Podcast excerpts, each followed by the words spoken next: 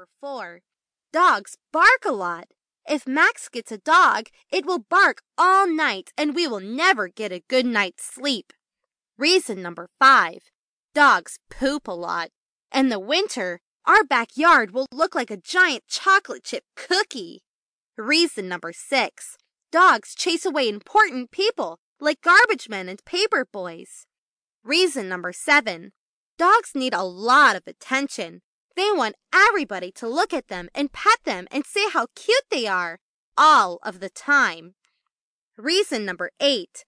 Dogs make people say stupid things. Max will start saying stupid things like, the dog ate my homework. Reason number nine. Dogs have to be taken care of. Max will not do this. You will be the one taking care of the dog. Reason number 10. We already have a pet, Cheeseburger. Her feelings will be very, very, very hurt if we get another pet. I finish reading my flyer and wait. I'm waiting for mom and dad to say, Mallory, that makes sense. You're right. We're wrong. We won't get a dog for Max. But that's not what they say. Dad tells me to sit down. Mallory, I'm not sure I understand why you're so upset about Max getting a dog. He says. Lots of reasons, I tell Dad. I just gave you ten of them. Dad reads from the list. I'm not worried about the eating, drinking, digging, barking, and pooping. That's what dogs do. What about number six? I ask Dad. What about chasing away garbage men and paper boys? What are you going to do when we have garbage piled up to the roof and you don't know what's going on in the world? Dad smiles. That's a good point. We'll keep the dog inside when the garbage men and the paper boys show up. What about seven? Your hands will get tired from petting a dog all the time. Dad laughs. I wave my list in his face. How about eight? Aren't you worried that Max won't do his homework because he'll be too busy playing with a dog? Dad shakes his head. I point my finger at reason number nine. If we get a dog, Max won't take care of it. You and Mom will have to do all the work. Did you think about that? I ask Dad. Dad nods. Max knows he's responsible for taking care of this dog. Well, what about ten? Aren't you worried about Cheeseburger? Dad looks me straight in the eye.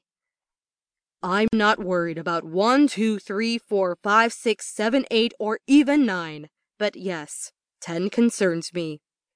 Finally, Dad is starting to see my point, and it's about time. I cover Cheeseburger's ears. Ten should concern you. How do you think Cheeseburger will feel if we get a dog? Cheeseburger isn't the one I'm worried about, says Dad. It might take some time, but Cheeseburger will get used to a new dog. Dad smiles at me. Sweet potato, getting a dog will be fun. Getting a dog will be fun for some people, but not all people. I cross my arms. Getting a dog will be fun for Max, I tell Dad. Mom gives Dad an I'll take it from here look. Mallory, you need to change your attitude. Getting a dog will be fun for our whole family. Dogs are so lovable, and whatever dog we get will love everybody in our family. Mom says.